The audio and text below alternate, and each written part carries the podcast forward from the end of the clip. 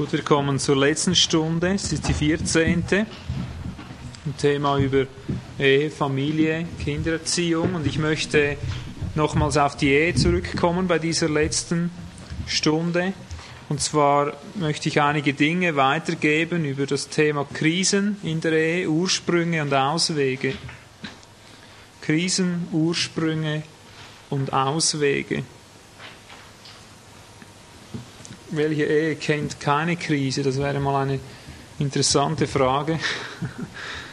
Ich denke, es wird nicht eine Ehe geben auf dieser Welt, die nicht auch Krisen durchläuft. Wohl die einen mehr, die anderen weniger, aber Krisen wird es geben, und ich hoffe, einige Hintergründe aufzeigen zu können, weshalb diese Krisen auch da sind. Ich würde meinen, die Hauptursache wird zweifellos die Ernüchterung sein, zuerst einmal. Ernüchterung, zurückversetzt werden in die Realität, hohe Erwartungen, die sich nicht erfüllt haben, Träume, die vorbeigehen. Man hat oft sogar gemeinsame Träume, die vorbeigehen. Was sagt man sich nicht alles, wenn man frisch zusammenkommt? Und das meint man wirklich so. Man sieht das fast visionär vor seinem inneren Auge.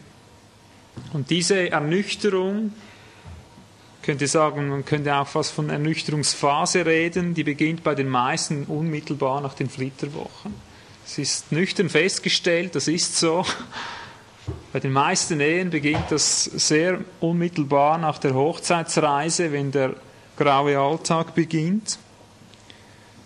Wenn man ernüchtert wird, einerseits über seinen Partner, andererseits über sich selber. Es gehört beides dazu in diesen Ernüchterungsprozess. Über seinen Partner, wenn man so richtig zu spüren bekommt, wie viele Fehler er hat, wie er wirklich ist, dass er vielleicht ganz anders ist, als man gemeint hat. Über sich selber, wenn man merkt, ich kann ja das gar nicht, was ich mir immer vorgenommen habe. Ist ja gar nicht möglich, ich schaffe das gar nicht, wie ich das gedacht habe. Jetzt habe ich eine Frage. Wir stellen ja immer wieder fest, und das hört man beständig wieder im Radio, ich habe es gerade wieder kürzlich gehört, in der Schweiz 2/3 der Ehen werden geschieden, das heißt, ja, 2 von 3 Ehen, ist das richtig? Habe ich diese Tage im Radio gehört. 2 von 3 Ehen werden geschieden in der Schweiz. Und wahrscheinlich ist weltweit so ähnliche Ziffern im Gange. Meine Frage, wenn doch die Ernüchterung Jahr ein, Jahr aus, Tag ein, Tag aus so unmittelbar mit uns lebt, dass man solche Zahlen hört, ist der Mensch eigentlich so blöd? Oder steckt mehr dahinter, dass der doch immer wieder heiratet? Habt ihr euch mal schon Gedanken gemacht über das? Wenn ich wüsste, jeder 2. von 3 Menschen stirbt, wenn er über die Straße dort oder dort läuft, ich würde nicht darüber laufen. Verstehst du? Wenn mir einer sagt, die Todesstrecke da unten, stirbt jetzt jeder 2, von 3 sterben 2, würdest du die Straße fahren? Ich würde nicht. Vernunftsmäßig. Und darum ist mir das eine ernsthafte Frage geworden. Wieso heiratet der Mensch trotzdem wieder?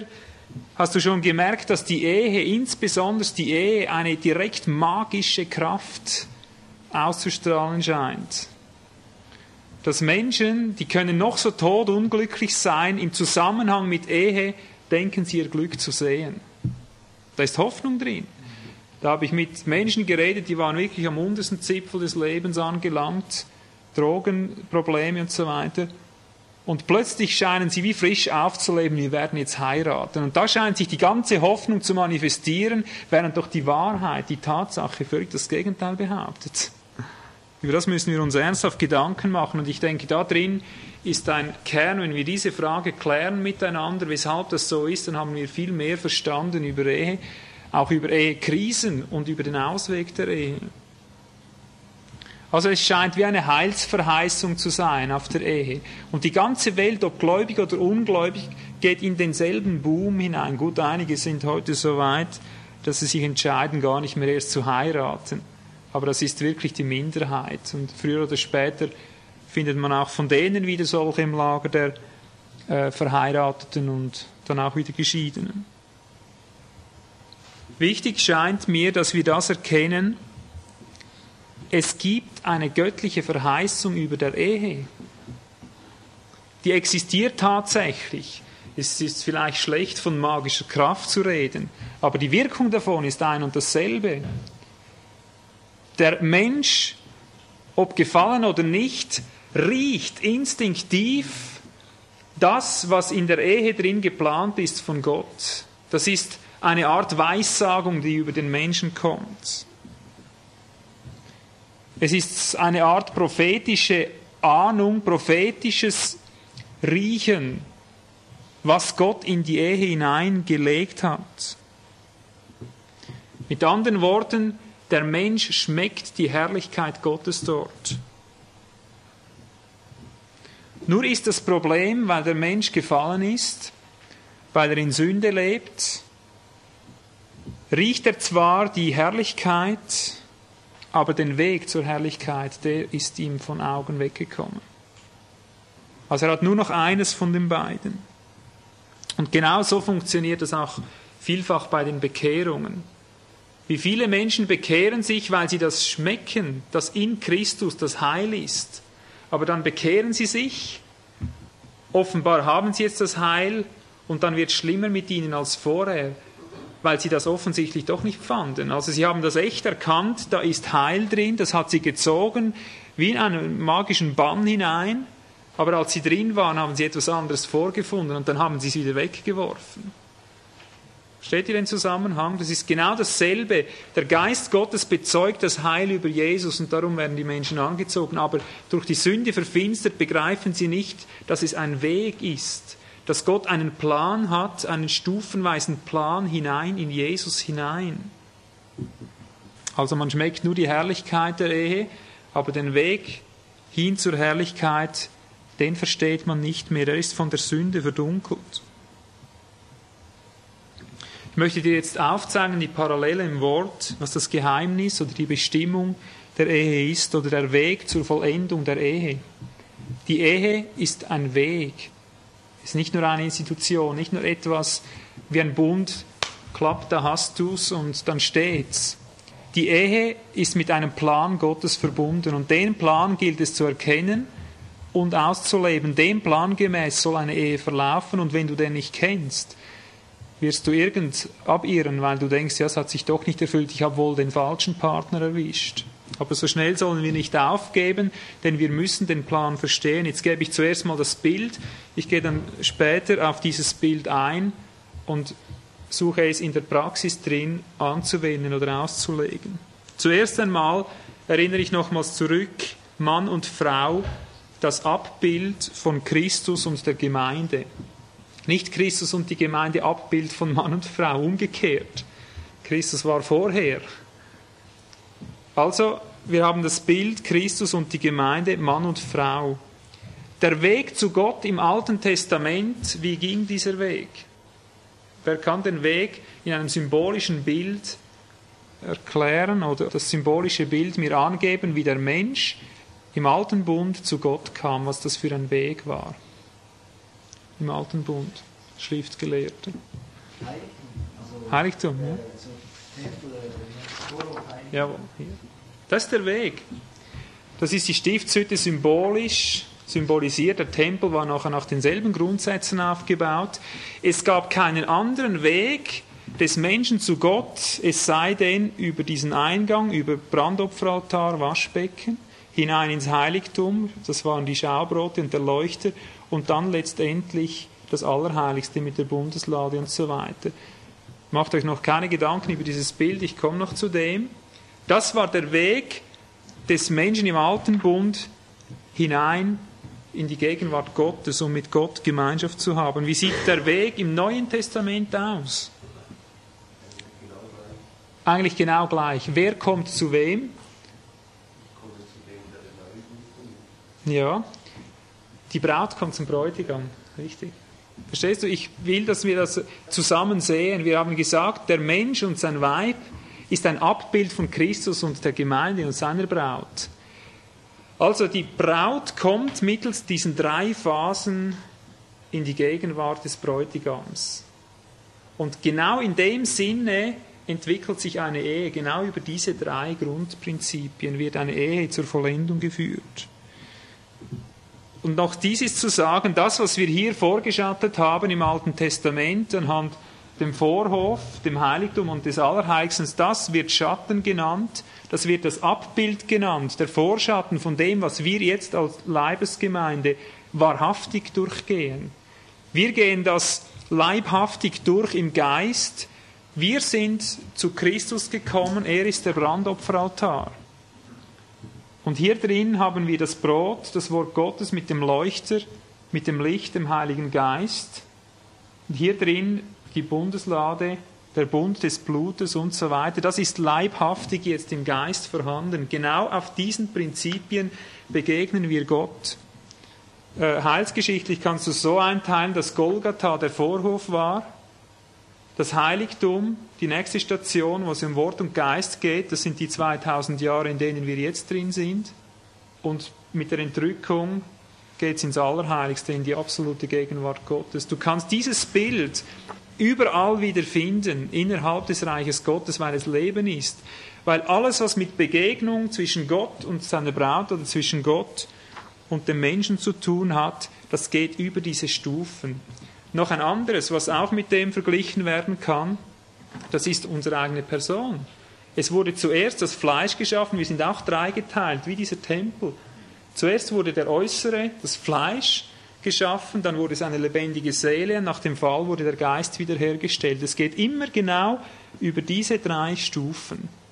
Also der Leib ist der Vorhof, der Körper, das Fleisch, und dann kommt die Seele, das innere Leben, und dann das göttliche Leben, der Geist, das, was mit Gott zu tun hat. Es ist mir sehr wichtig, wenn wir das verstehen, werden wir einiges mehr verstehen über Ehe und über Krisen in der Ehe. Also es muss sich auf diesem Weg entfalten und das ist der unverstandene Weg zur Fülle in der Ehe. Das weiß der Ungläubige nicht und wir müssen es bekennen, auch der Gläubige weiß es nicht. Das ist nun einmal etwas, das müssen wir zusammen sehen, wenn wir begreifen, dass der Mensch ein Abbild ist von Christus und seiner Braut. Dann müssen wir das auf diesem Weg verstehen lernen. Das kommt nicht einfach so. Also so wie der Weg Israels zu Gott war, so wie der Weg der Braut zum Bräutigam, so auch der Weg des Ehepaares zueinander. So auch der Weg des Ehepaares zueinander. Und jede Partnerschaft, jede, die kannst du unterstreichen, beginnt beim Vorhof. Und jede Partnerschaft geht stufenweise ein zur Vollendung und es kann nicht eine Stufe genommen werden, es sei denn, die andere Stufe ist abgeschlossen, ist erfüllt, nach dem göttlichen Bauplan. Ich sage es nochmal, jede Partnerschaft beginnt beim Vorhof, egal was du fühlst, es beginnt trotzdem beim Vorhof. Und es wird keine weitere Stufe eingenommen, es sei, die vorangehende Stufe ist nach dem göttlichen Bauplan erfüllt. Und in dem Zusammenhang dürfen wir gleich mal des Teufels Heiligtum betrachten. Ganz kurz, seine List, seine Weise, uns in den Ehen kaputt zu machen. Was macht er jetzt? Es ist wieder der uralte Ausspruch, ihr werdet sein wie Gott. Genauso wie die ersten, unsere Ureltern, verführt wurden, genau auf derselben Weise verführt er die Menschen, die heiraten wollen. Er zeigt dir den Partner und verheißt dir, das ist der Teufel, du wirst sein wie Gott. Er zeigt dir die Herrlichkeit, die in einer Ehe drin ist, er stellt dir die Verheißung vor Augen und sagt, das wirst du sofort haben. Du musst nur zugreifen. Du nimmst den Partner und du siehst schon in Erfüllung gehen, du siehst dich schon in der dritten Stufe drin, von diesem Entwicklungsprozess. Versteht ihr, von was ich rede? Das ist die Devise des Teufels. Er zeigt dir die Verheißung und verheißt dir, du wirst sein wie Gott, du musst nur zugreifen. Mit anderen Worten, du wirst gleich im göttlichen Stadium sein. Und dann greifst du zu und merkst, das stimmt ja gar nicht. Die Verheißung ist echt, die du gesehen hast, aber der Weg ist nicht sofort. Und so musst du erkennen, dass das teuflische Gegenstück zum göttlichen Heiligtum genau umgekehrt läuft.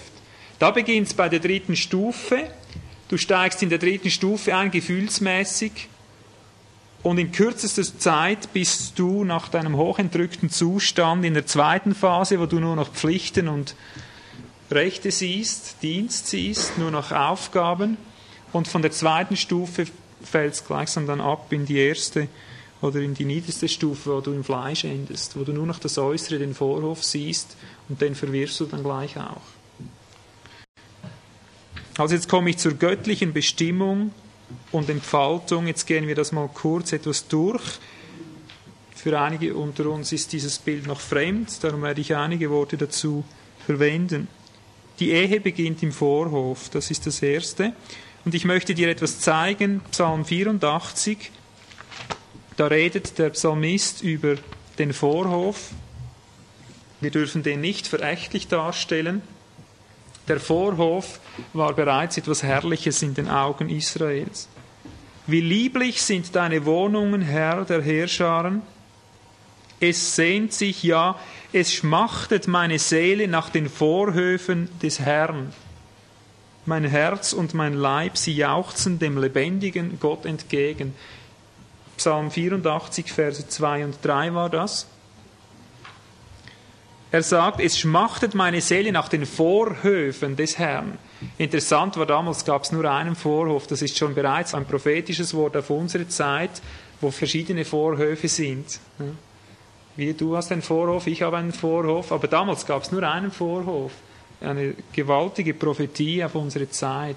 Nun, aber er sagt, ich sehne mich nach den Vorhöfen, nicht schon bereits nach dem Allerheiligsten. Der Vorhof war ihm offensichtlich schon genug. An einer anderen Stelle sagt er, es ist besser, einen Tag in dem Vorhof Gottes zu stehen, als 1000 draußen. Mögen sie noch so fett sein draußen, aber er sagt, es ist besser. Also es beginnt im Fleisch, kann man sagen, die Ehe. Darum heißt es auch, sie werden ein Fleisch werden.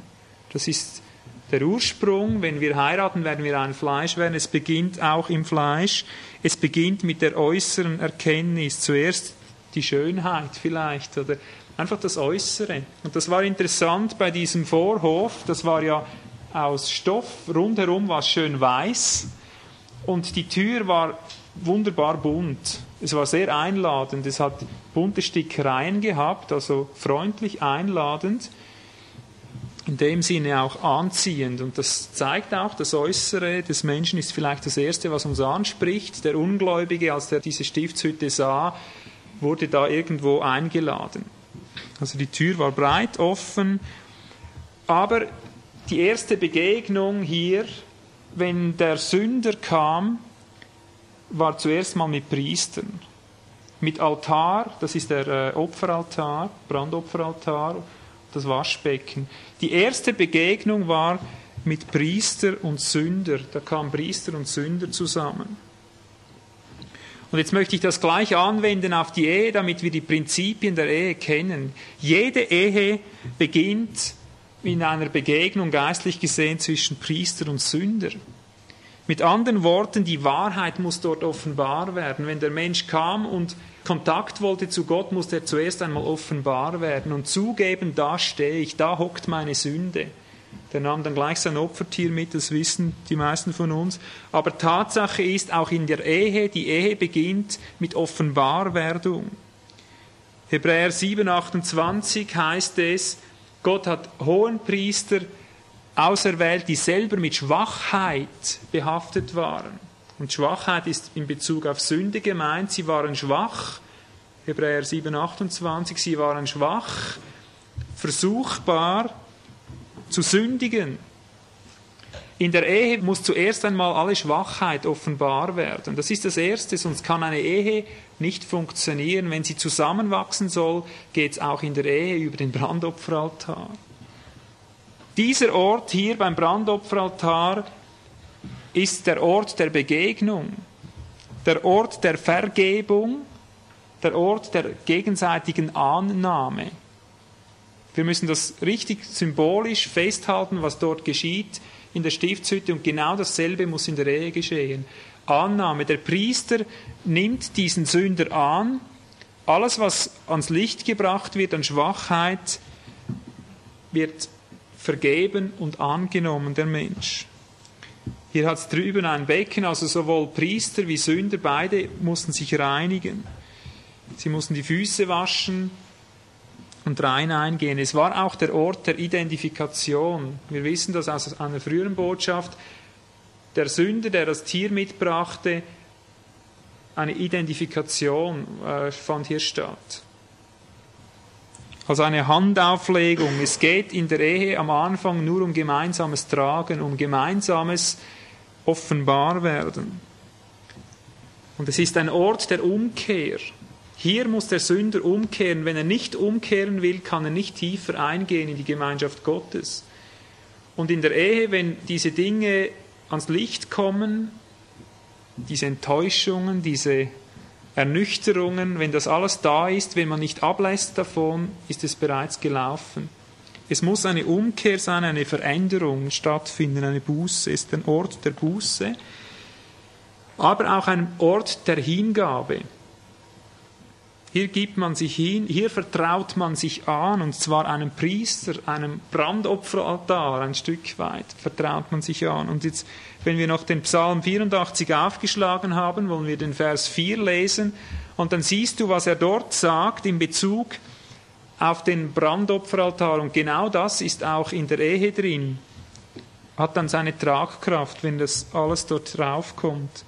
Da sagt er, auch der Vogel hat ein Haus gefunden und die Schwalbe ein Nest für sich, wo sie ihre Jungen hingelegt hat, deine Altäre, Herr der Heerscharen, mein König und mein Gott.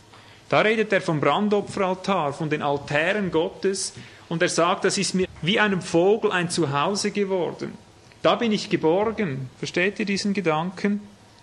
Der Vogel hat endlich ein Haus gefunden, die Schwalbe ein Nest für sich und die Jungen, wo sie sich hinlegt auf die Altäre Gottes. Also wenn wir in der Ehe drin miteinander die Sünde auf den Altar legen können, miteinander das dorthin bringen können, dann wird es heimelig. Dann gibt es Nestwärme. Der Vogel hat ein Nest gefunden. Dann gibt es Geborgenheit, aber nur dort, wo Opferdienst und Bereitschaft zur Offenheit ist. Das ist die Grundvoraussetzung jeder Ehe. Wer das übergeht, der macht große Fehler. Und so möchte ich einige Dinge über Vorhofkrisen sagen jetzt. Krisen, die eben in diesem Vorhof passieren. Und hier passieren die absolut meisten Krisen. Hier gehen die meisten Ehen kaputt, weil sie das System nicht akzeptieren wollen. Die erste Vorhofkrise ist, wenn statt eines Priesters, der hier stehen soll, ein Richter steht. Hier dürfen nur Priester dienen. Aber heute in den Vorhöfen der meisten Ehen sind nicht Priester zu finden, sondern Richter. Da kommt einer, sündigt, kommt mit Schwachheit beladen, und anstatt dass man ihm die Sünde abnimmt, verurteilt man sie und sagt, du hast.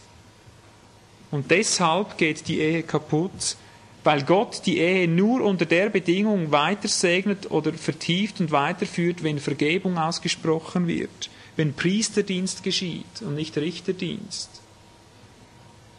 Dann viele kommen und wollen Heiligtum sein anstatt Sünder. Sie spielen Heiligtum anstatt Sünder. Sie wollen in der Ehe drin vollkommen wirken. Sie wollen keine Fehler machen. Sie wollen so rein sein wie das Heiligtum. Wir sind auch Heiligtum. Verstehen wir das? Wir sind der Tempel des Heiligen Geistes, werden wir genannt. Aber das soll nicht uns dazu verführen, uns so zu verhalten, wie wenn wir wirklich nur Tempel wären. Wir sind auch Sünder, ja? Wir sind auch solche, die der Vergebung bedürfen. Und wenn beide irgendwo oder nur einer versucht, so in vollkommener Weise immer sein Recht zu verteidigen und keine Sünde zugibt, so lebt, als wäre er vollkommen, dann kann es auch nicht aufgehen, die Rechnung. Viele kommen, die sind Tourist statt Priester. Ich nehme bewusst solche Begriffe, weil ich damit etwas aussagen möchte. Es ist ein Unterschied, ob wir uns wie Touristen benehmen angesichts so eines Heiligtums oder ob wir uns als Priester benehmen. Ein Tourist, der wird nicht auf Krisen eingehen. Der Priester schon. Beim Priester ist es sein Dienst. Er ist eigens dazu gesetzt. Der Tourist hat es eilig, er hat keine Zeit. Er wird unverständig sein den priesterlichen Ordnungen gegenüber. Und alles, was sich hier abwendet, und unverständig ist und das nicht versteht, kann nicht wachsen in der Ehe drin. Die Ehen sind alle zum Scheitern verurteilt, weil eine Vorhof-Ehe, die dort bleibt, die ist zum Scheitern verurteilt. Sie muss wachsen und wenn sie nicht wächst, wird sie zu Schanden werden, weil es im Fleisch drin endlos Konflikte gibt. Also nur die Ehe, die vorwärts wächst in diese Bestimmung hinein, hat wirklich Bestand. Und das ist ein Grund, weshalb so viele kaputt gehen. Ich möchte zwei Dinge auch sagen. Es gibt Lektionskrisen in der Ehe. Jetzt komme ich etwas zum allgemeinen Verständnis.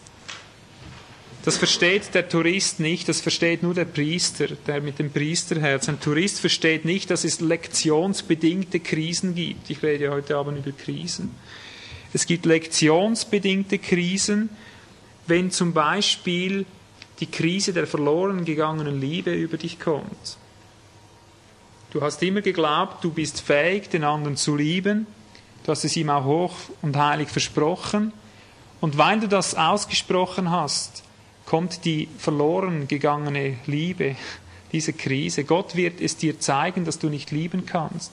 So gibt es Krisen in der Ehe, die müsst ihr euch gut merken, die sind rein lektionsbedingt, weil jemand seinen Mund so weit aufgerissen hat und jetzt muss das Kreuz drüber.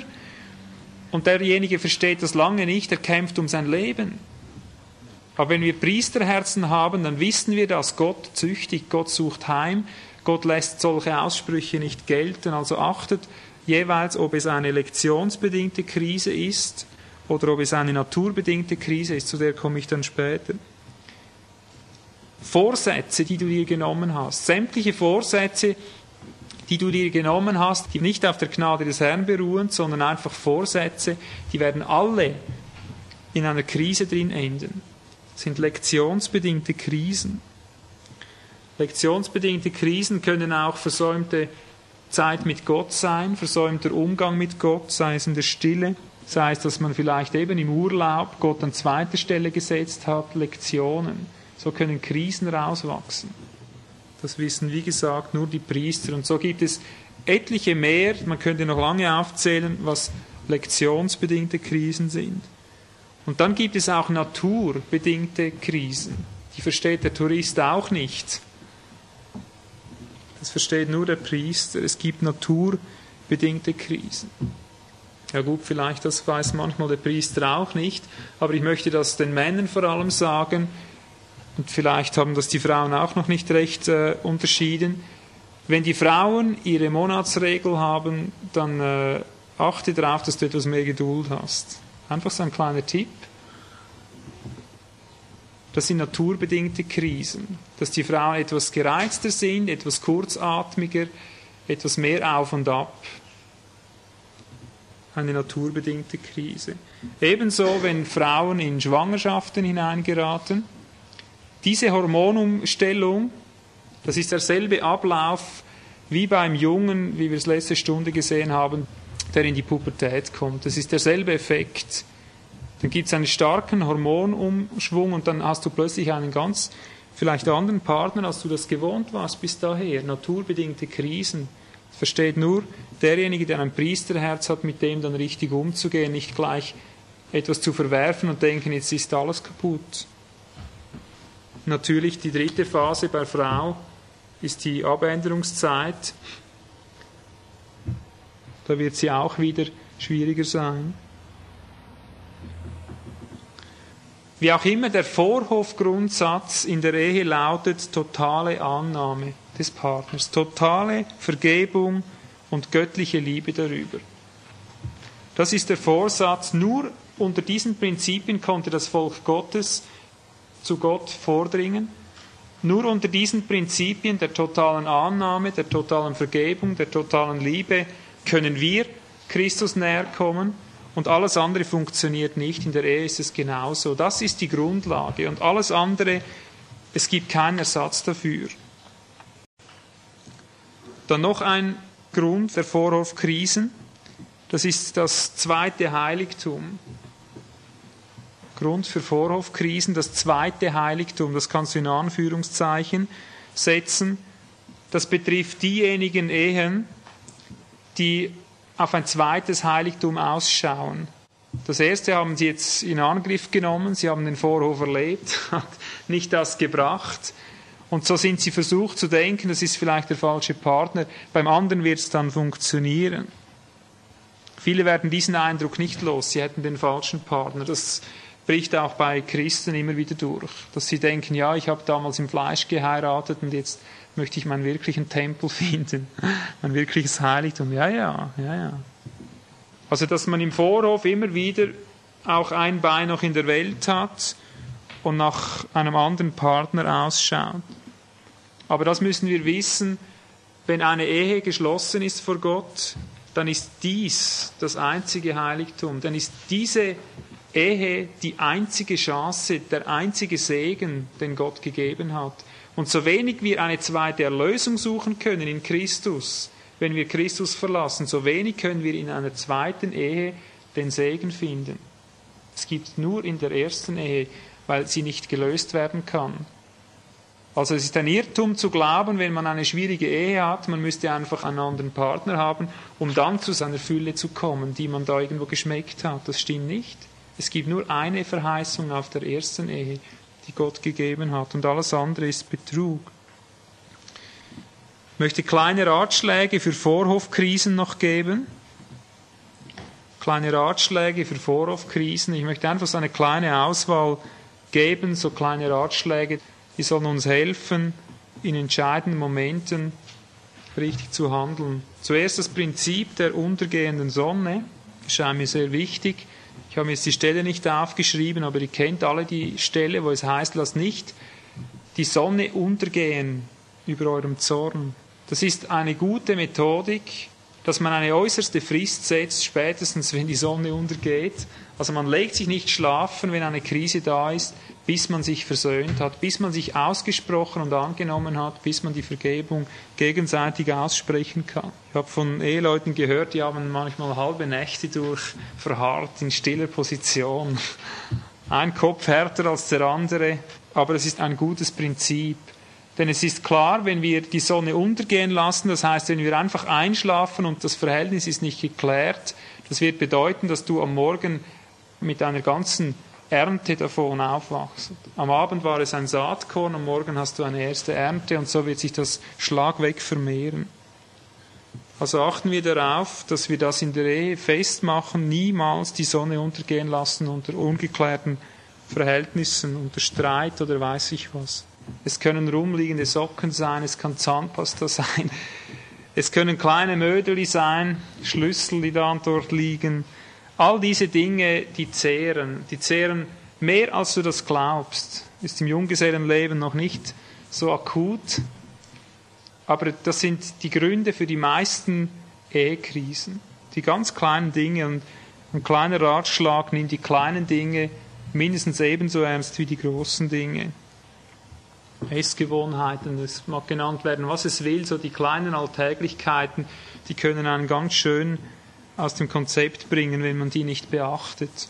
Ein weiterer kleiner Ratschlag ist, dass man immer wieder vorverdaut oder vorvergibt, wie man dem immer sagen will, dass man, bevor man schon zusammen redet, im Herzen schon mit dem Vorsatz kommt, zu vergeben, den Nächsten anzunehmen und zu lieben.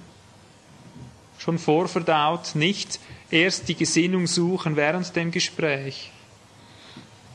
Ehepartner kennen sich ja bekanntlich sehr gut. Da braucht es nicht viel, um das wahre Wesen hervorzuholen. Und darum ist es gut, wenn man bereits vorarbeitet. Dann weiter ein kleiner Tipp sind Krisenplanungen, dass wenn eine Krise da ist, dass man auch miteinander bespricht, wie man künftigen Krisen besser begegnen kann. Und es gibt gewisse Krisen, die kommen immer wieder auf dieselbe Weise. Ich möchte jetzt nicht unbedingt von Krise reden, wenn ich dieses Beispiel bringe, aber wir haben das immer wieder festgestellt, wenn es um einen geistlichen Dienst geht, den ich zuzurüsten habe, dann ist eine gewisse Spannung in der Luft, die viel schneller zu Missverständnissen führt. Das merkt jeder, der das Wort Gottes predigt und den Herrn sucht, dass er dort viel verwundbarer ist. Und wir haben immer wieder gemerkt am Anfang, dass man sich irgendwo verfängt mit Worten, man hat sich plötzlich nicht mehr recht verstanden und das natürlich immer kurz vor einer geistlichen Versammlung. Und so haben wir uns einfach besprochen und überlegt, was machen wir. Und so kamen wir auf den Schluss, dass wir einfach einander nicht groß fragen, was ist jetzt, dass wir das einfach wissen, wenn diese Zeiten sind. Es ist etwas gespannter, es ist etwas weniger Raum, dass wir einander einfach mehr Ruhe gönnen, mehr Freiraum geben. So kann man eine kleine Krisenplanung machen. Einfach ganz nüchtern, sachlich Wege miteinander suchen, wie man diesen Dingen besser ausweichen kann. Aber es ist schlecht, diese Dinge einfach unbesprochen zu lassen und so tun, als wäre nichts, oder sich einfach versucht durchzubeißen. Und es kommt immer wieder, früher oder später gibt es dann den großen Knall. Ein weiterer Ratschlag ist, dass man die zweite Meile immer wieder mitbringt. Die zweite Meile, die kann verschiedene Gesichter haben. Das ist manchmal eine zweite Umarmung, wenn es einem nicht so leicht fällt. Ein zweiter Blick, ein zweites Wort, ein zweiter Kaffee. Kann dieses oder jenes sein, ein zweites Gebet. Einfach, dass man noch einen Schritt mehr tut, als man sonst gewohnt ist. Das kann oft Wunder wirken, dass man nicht so enge Grenzen sich setzt. Wann ist nun der Zeitpunkt in der Ehe, dass es hineingeht in die zweite Stufe, in das Heiligtum hinein? Ich habe gesagt, die Ehe ist ein Werdeprozess und wir müssen nüchtern feststellen, dass die allermeisten Ehen, die noch zusammenbleiben, Vorhofehen sind. Die allermeisten wissen gar nicht, dass es eine tiefere Erfahrung gibt, eine zweite Erfahrung in der Ehe. Das wissen nur die allerwenigsten und schon gar nicht von der dritten Erfahrung. Jetzt komme ich zum Heiligtum. Die Bedingung zum Eintritt in das Heiligtum der Ehe ist, dass man, wie gesagt, totale Annahme und Vergebung und Liebe bereits geübt hat im Vorhof. Diese Opferprinzipien, die müssen erfüllt sein. Und erst von dort an geht es eine Stufe tiefer. Und das ist das Einswerden in der Seele. Wir lesen so etwas Ähnliches, zwar jetzt nicht von einem Ehepaar, vielleicht ist es damals schon nicht so erfüllt, wie das hätte sein sollen. Aber ich lese kurz eine Stelle aus 1. Samuel 18, Vers 1. Da ist die Rede von Jonathan und David. Und es geschah, als er aufgehört hatte, mit Saul zu reden, verband sich die Seele Jonathans mit der Seele Davids und Jonathan gewann ihn lieb wie seine eigene Seele. Hier hast du es mit einem Ausdruck zu tun, den findest du nur zweimal in der Schrift. Aber genau so würde ich das beschreiben, wenn es darum geht, wenn zwei Menschen über das Äußere hinweg eine innere, tiefere Verbindung finden, die so viel tiefer ist, dass man das nur noch so beschreiben kann, lieb wie seine eigene Seele. 2. Samuel 1,26 wird das nochmal aufgegriffen im selben Zusammenhang. 2. Samuel 1,26. Und das ist dort, wo Jonathan gestorben ist und David ruft: Mir ist weh um dich, mein Bruder Jonathan, über alles lieb warst du mir. Wunderbar war mir deine Liebe, mehr als Frauenliebe. Das zeigt, um was es geht. Das ist nicht so, wie es da heutzutage moderne Schriftausleger als homosexuelle Beziehung bezeichnen. Das ist das völlig Satanische an dieser Auslegung, wer das so auslegt. Er sagt, deine Liebe war mir mehr als Frauenliebe, und David war verheiratet. David hat eine Beziehung gehabt, aber die ging in der Ehe nicht so tief wie diese Liebe. Und eigentlich hätte diese Liebe auch in der Ehe drin sein sollen, weil das ist in allererster Linie in die Ehe hineingelegt. Natürlich auch für Brüder untereinander und Schwestern untereinander. Aber in der Ehe soll das der normale Weg sein. Und das bedeutet, dass wir im Bereich dieses Leuchters sind, im Bereich dieser Brote. Das bedeutet schlichtweg, dass man im Partner beginnt, ganz andere Dinge zu sehen, die man früher nie gesehen hat, dass man den Partner in einem ganz anderen Licht zu sehen beginnt. Indem man ihn äußerlich angenommen hat, mit all seinen Mängeln, mit allem, was er mitgebracht hat, äußere Erscheinung und so weiter, seine Fehler und Schwachheiten, indem man das alles mit angenommen hat, beginnt ein anderes Licht. Da ist man jetzt im Heiligtum drin, da leuchtet ein Leuchter. Man beginnt ihn in einem ganz anderen Licht zu erkennen, frei vom Äußeren. Man beginnt innere Werte, innere Schönheiten zu erkennen, die vorher verborgen waren. Und das geht nur über diesen Weg, ist ja ganz logisch. Ja? Aber wer das einmal erlebt hat, der kann das gar nicht mehr in Worte fassen, was das eigentlich bedeutet. Man kennt sich auf eine Weise, wie niemand anders einen kennt. Wenn man den Partner nur schon sieht, sieht man tiefere Dinge. Jeder andere Mensch sieht einen anderen vor sich. Aber der Partner sieht tiefer. Und das verbindet ihn noch viel, viel mehr. Eben da wird die Seele aneinander geknüpft. Das zweite Beispiel aus dem Wort, was eine Seelenverbindung bezeichnet, ist in 1. Mose 44, Vers 30. Muss mal achten, wie tief so etwas gehen kann. 1. Mose 44, 30, da ist die Rede von Jakob und seinem jüngsten Sohn Benjamin. Da sagt er, und nun, wenn ich zu deinem Knecht, meinem Vater, käme und der Junge wäre nicht bei uns, hängt doch seine Seele an dessen Seele, dann würde es geschehen, dass er stirbt, wenn er sähe, dass der Junge nicht da ist. Ihr kennt die Geschichte, es ging darum, um diese Spannung, kommt Benjamin wieder oder nicht. Und es heißt hier, und seine Seele ist angebunden, oder vom Urtext her meint das gefesselt an dessen Seele. Also dass zwei Seelen so eng zusammenwachsen können, dass sie wie aneinander gebunden sind. Und das merkst du immer wieder da und dort, wenn es Ehepaare gibt, wo ein Partner stirbt, hörst du immer wieder das Zeugnis, dass der andere gleich mitstirbt. Hast du das auch schon mal gehört? Wer hat das schon mal gehört? Die meisten haben das schon gehört, die haben das erreicht. Dass es so eine tiefe Verbindung gab, aber ich denke, die waren schon viel weiter noch. Ja. Aber das gibt es. Eine Verbindung zueinander, die weit tiefer geht, als das äußerlich überhaupt möglich ist. Man findet diesen Vergleich, oder wenn man das beschreiben will, auch anhand von diesen Broten hier. Das musste stets frisches Brot sein. Es hatte auch noch einen Kelch mit Wein dort dabei. Aber genauso symbolisiert es eine beständige Lapsa, eine beständige Quelle der Nahrung. Eine Erquickung, eine Ordnung hier drin, eine Ruhe, etwas Frisches, eine Ruhe, es ist sehr schwer zu beschreiben. Hier fand auch Dienst drin statt, das zeigt an, wie eine gegenseitige Harmonie zustande kommt, ein völliges Ineinanderspielen der göttlichen Ordnungen, an Schalten und Walten zusammen. Ohne diese Ordnung des Geistes ist das überhaupt nicht möglich. Es muss eine gemeinsame Ordnung herrschen da drin. Und es gibt einige Ehen immer wieder, die da rein und rausfallen.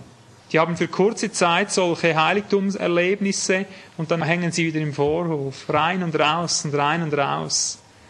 Und kommen nie weiter. Es kommt davon, wenn man das erste Gebiet im Vorhof nicht richtig unter die Füße gebracht hat. Aber Gottes Sinn, denke ich, ist der, dass man da hineinwächst und das Erste als erledigt hinter sich lässt, dass diese Grundprinzipien fertig erledigt sind, dass man tiefer eingeht in die Beziehung und nicht mehr rausgeht. Übrigens das Bild, das wir auch noch finden wir mit dem Begriff Kindlein im Glauben, Jüngling im Glauben und Väter im Glauben. Die Kindlein, Vorhof, euch sind die Sünden vergeben. Die Jünglinge, ihr habt den Bösen überwunden, sie sind dienstbereit geworden, sie sind hier drin am Dienen. Und die Väter heißt es, ihr habt den erkannt, wie er von Anfang an war, zu Gott. Also hier geht es um gemeinsamen Dienst, um gemeinsames Miteinandergehen in einer völligen Übereinstimmung und in einem Erkennen, das tiefer geht. Jetzt komme ich zum Allerheiligsten, von dem es eben von den Vätern heißt, wenn es um die Beziehung zu Gott geht, sie erkennen ihn, wie er von Anfang an war. Wann findet dieser Eintritt statt? Und diese dritte Stufe gibt es in der Ehe, da müssen wir allerdings noch prophetisch reden. Aber ich habe schon mit Menschen geredet, von denen ich zeugnishaft sagen kann, die haben das erreicht. Die bezeugen das so und das ist etwas Kostbares. Ich denke, das wird dort geschehen, wenn auch dieser Dienst erfüllt ist. Es muss immer etwas erfüllt sein. Wenn dieser Dienst hier drin mit dem Leuchter und den Schaubroten erfüllt war, im Hause Gottes, dann konnte tief reingegangen werden. Das heißt, es geschah nur einmal im Jahr im Alten Bund. Also es ist dieser Teil, der am seltensten betreten wurde. Und ich denke, das ist auch bei uns so, dass das vielleicht auch die kürzeste Phase ist vom Ganzen. Ich lese ganz kurz Hebräer 9, Vers 4 und 5. Dort wird von diesem Allerheiligsten geredet. Wir wollen kurz schauen, was es dort drin hat.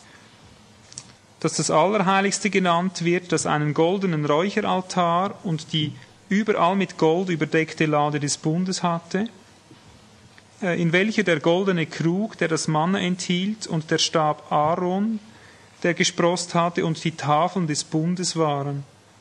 Oben über ihr aber die Cherubim der Herrlichkeit, die den Versöhnungsdeckel überschatteten, von welchen Dingen jetzt nicht im Einzelnen zu reden ist. Ich denke, ich muss das auch so halten. Man könnte hier endlos Zeit verbringen, um hier Details festzustellen. Aber klar ist, es hat viel goldene Dinge. Der Räucheraltar ist golden, die Bundeslade ist golden, der Krug ist golden, in dem das Manna ist. Das sind alles Dinge, die am Anfang des Lebens mit Israel eine große Rolle spielten.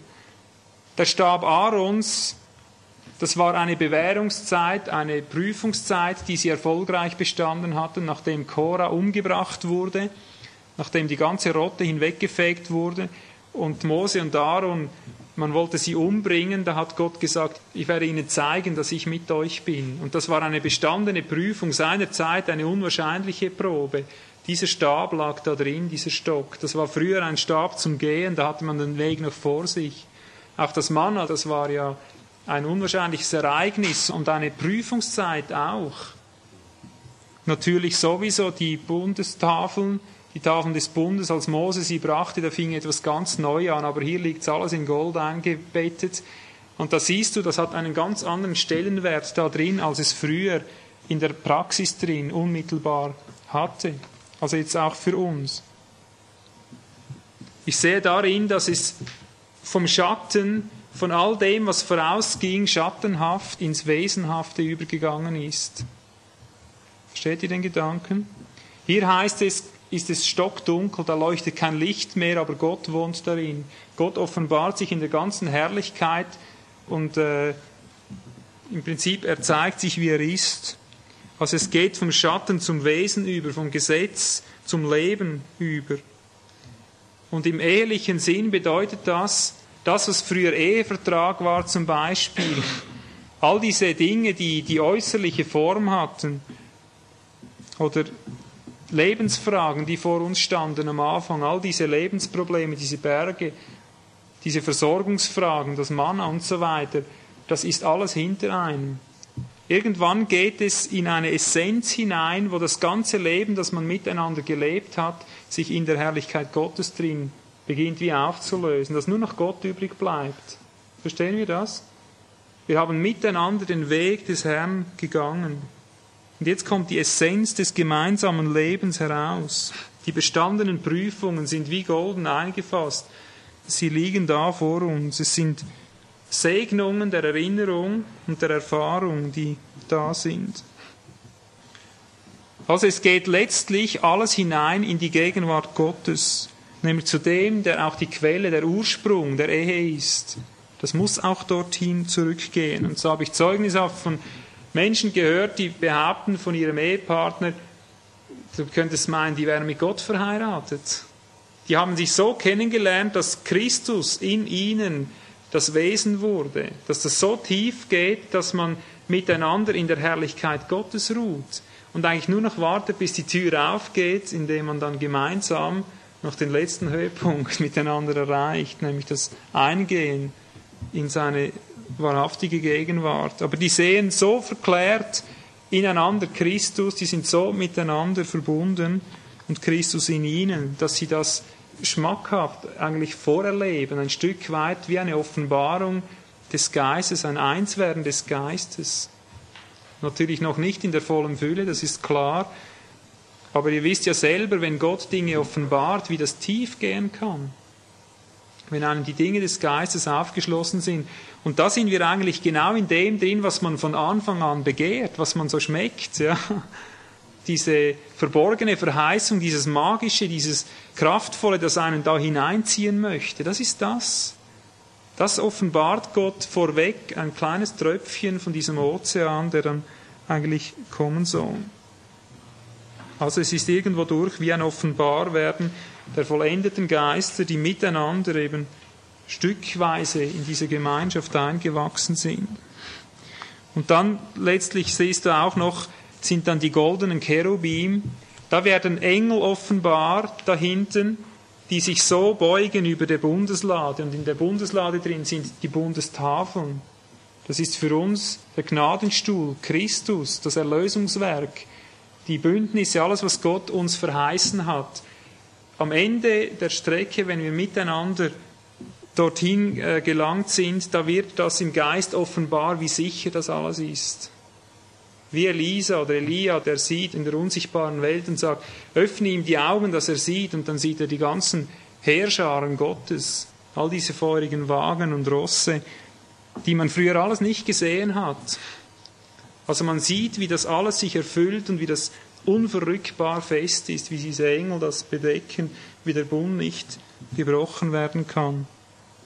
Also für mich ist das ein erstrebenswertes Ziel, miteinander so zueinander hinzuwachsen, bis letztlich Christus alles in allem wird, wie es die Verheißung auch sagt. Und das ist der Sinn und das Ziel der Ehe.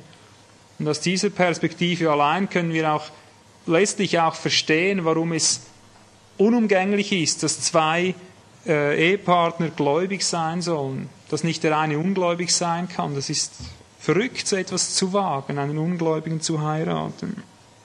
Und die Welt wird dieses Endziel stets begehren, aber nie erreichen. Es sei, sie geht diese Prinzipien hindurch miteinander, stufenweise. Ich hoffe, dass wir das etwas behalten können für spätere Zeiten. Das sind Dinge, die man nur irgendwo umreißen kann. In der Erfahrung drin geht es um weit größere Tiefen, die keine Zunge beschreiben kann. Das ist erlebbar, es muss erlebt sein.